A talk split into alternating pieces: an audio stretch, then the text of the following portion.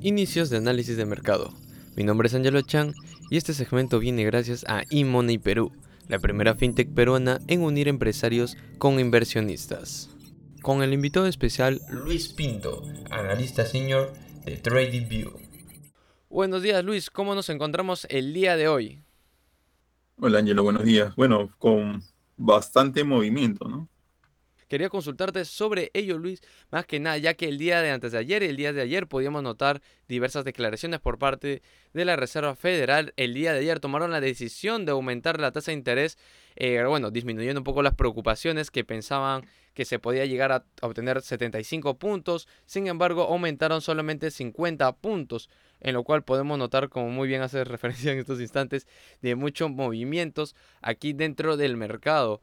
Sin embargo, en la anterior jornada, bueno, el día martes a la hora conversando, conversamos también de un tipo de rebote en lo que conlleva al, a los, bueno, a lo que corresponde a las acciones de diversas empresas, también como los índices. ¿Tú crees que en esos instantes sería buena oportunidad de poder aprovechar toda esta situación y circunstancia para poder, este, poder visualizar a mayor plazo, bueno, a corto plazo, este rebote?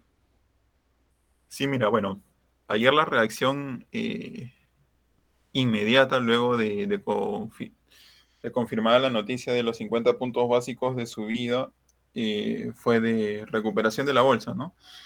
Em, y luego eh, el presidente de la Reserva Federal en su exposición media hora después de conocer el dato eh, dio a conocer de que no había tampoco la expectativa o estaba dentro de cartera subir 75 puntos básicos en las próximas reuniones, tanto de junio y de julio. Eh, por otra parte, también eh, dio a entender que la reducción del balance de, la deuda que tienen eh, comenzaba a partir de junio y no con el monto que esperaba el mercado, que era una reducción de deuda de 90 billones, sino de prácticamente la mitad, 41. Em, entonces, eso el mercado lo tomó como un alivio, como un respiro. Esa fue la reacción inmediata ayer, ¿no? Entonces, que, y dio a entender el presidente de la Fed que van a ir evaluando conforme se acerque cada reunión a ver si es que corresponde o no eh, subir 50 puntos básicos, dependiendo qué es lo que muestren los datos macroeconómicos, ¿no?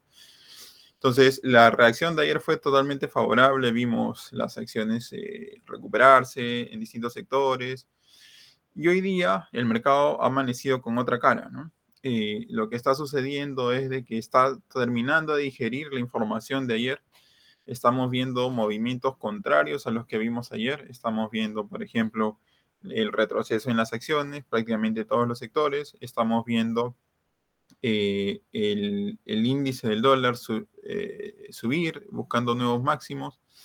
Estamos viendo que la rentabilidad de los bonos o de los treasuries de a 10 años están subiendo, están por encima del 3%. Entonces, esta reacción el día de hoy eh, opuesta a lo que vimos ayer es, porque el mercado está terminando de digerir qué es lo que ha sucedido ayer con la noticia, ¿no?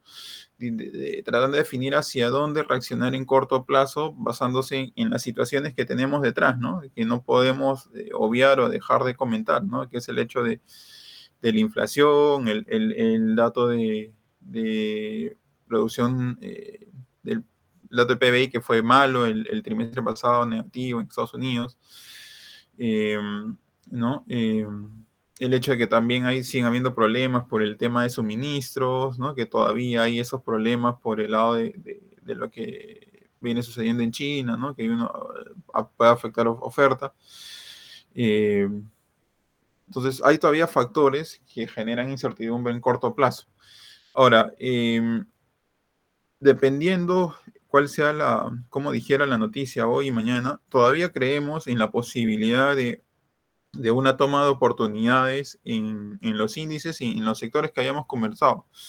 Creemos que todavía hay la posibilidad de, compra. Creemos que ayer el mensaje de la Fed eh, dio a entender de que están atentos a los niveles de los índices de Estados Unidos, a lo, que está sucediendo en bolsa. Entonces, eh, no creemos de que vayamos a ver eh, retrocesos más pronunciados, al menos en el corto plazo, ¿no? Ese es lo, esa es la, la evaluación que hemos hecho al día de hoy. Claro, Luis. Justo quería comentarte sobre ese tema que, bueno, no podemos dejar de lado estas, que hay una posibilidad de compra, pero sin embargo hay algunas situaciones también que conllevan que están detrás. Y mi consulta era sobre algunas empresas también que están cotizando en la bolsa de valores a nivel internacional, en los cuales eh, también tuvieron, en su reporte trimestral tuvieron eh, depreciación, bueno, hubieron errores, algunas, algunas malas, una mala información, por así decirlo, para los eh, accionistas, inversionistas. Sin embargo, al generar ello, malos resultados, tienen mayores depreciaciones. Sin embargo, en estos tiempos, en este nuevo trimestre, en segundo, segundo trimestre, lo que va el año, intentan recuperarse en lo que van en sus tomas de nivel de cotización. Sin embargo, por estas situaciones vemos que se le dificulta más su aumento o su recuperación. Uno de ellos, la eh, empresa sería Netflix, en todo caso.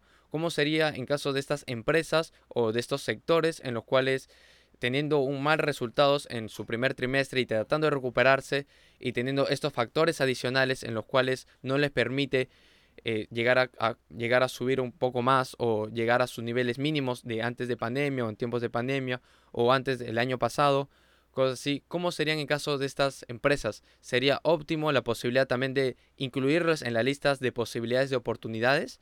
¿O de igual manera sería un momento de conservación? Eh, eh, claro, hay, hay empresas que han mostrado resultados desfavorables en el primer trimestre y el guidance o la lectura para lo que se viene no termina de ser alentador para el mercado. Entonces, cuando sucede eso, es de que tú ves cómo reacciona la acción ante esa situación. Y adicionalmente a, identificar eh, eh, esos datos, ¿no? Eh, los resultados trimestrales, cómo ha afectado, por ejemplo, cómo se ha visto afectado, por ejemplo, el nivel de ventas, cómo se ha visto afectado las ganancias por acción, cómo se ha visto se ha visto afectado el margen operativo, ¿no? En el caso de Netflix, que es pues el punto de quiebre, el punto de partida del tema del crecimiento no en suscriptores, ¿no? Entonces, tú evaluando esas variables y por lo que la información que recibes y lo que te dicen en la conferencia, eh, luego de conocer los resultados, que todavía hay ciertas, eh, ciertos obstáculos o, ciertos inconvenientes que van a estar presentes en los siguientes trimestres, tú dices, ok, es una empresa que va a tener todavía eh, ciertas eh, dificultades para volver a su track o a su, a su camino de crecimiento. O también tienes que identificar otro, otro, otro tema, ¿no? ¿Qué tanto la acción ha retrocedido después de conocida la información? ¿Qué tanto ha castigado el mercado de esa acción? Y dependiendo de eso, identificar si hay de recuperación o de alivio, considerando si es que la empresa todavía tiene valores eh, que le permitan darle vuelta a la situación. Entonces, tú evalúas Netflix, por ejemplo, y ves, ok, es una empresa que, que una vez de que se dieron los resultados trimestrales ha caído eh, eh, más de 40%. Entonces, ya tú has visto que el, el, valor de la acción ha sido castigado. ¿no? Entonces, ya hay unas expectativas que han disminuido porque ya el valor ha sido castigado. Entonces estás partiendo con otro objetivo para el siguiente trimestre.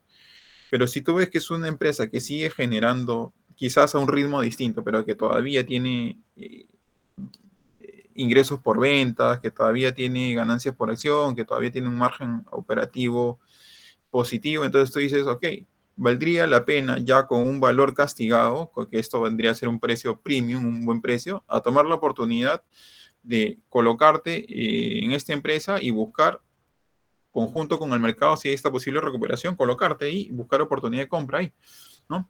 Entonces, sí creería que Netflix, por ejemplo, es una oportunidad para evaluar, considerando que tiene cosas, obviamente, por, por mostrar en lo que en las siguientes semanas y en el siguiente trimestre que viene, ¿no? Pero es un tema importante siempre también en el lado de acciones identificar valores o precios en los cuales valdría o tendría sentido tomar una oportunidad porque la recompensa o, o esta variable recompensa-riesgo te da sentido como para hacerlo, ¿no? Y en este caso, a estos niveles sí tendría sentido buscar, por esa relación, buscar oportunidades de compra, ¿no? Y, bueno, y como siempre se hace en el tema de bolsa, siempre con una gestión de riesgo, ¿no? Identificar cuáles cuáles son tus niveles de tolerancia para, tomar una oportunidad, en, por ejemplo, en el caso de Netflix. Y así también tendrías que evaluar en, en otras empresas que, si bien hayan, que pueden haber mostrado malos resultados, que todavía tengan cosas por mostrar, pero dentro de todo sus tengan todavía estados financieros limpios y que te den la posibilidad de, dentro de este escenario de riesgo, eh, rentabilidad, tomar este, eh, oportunidades de compra. ¿no?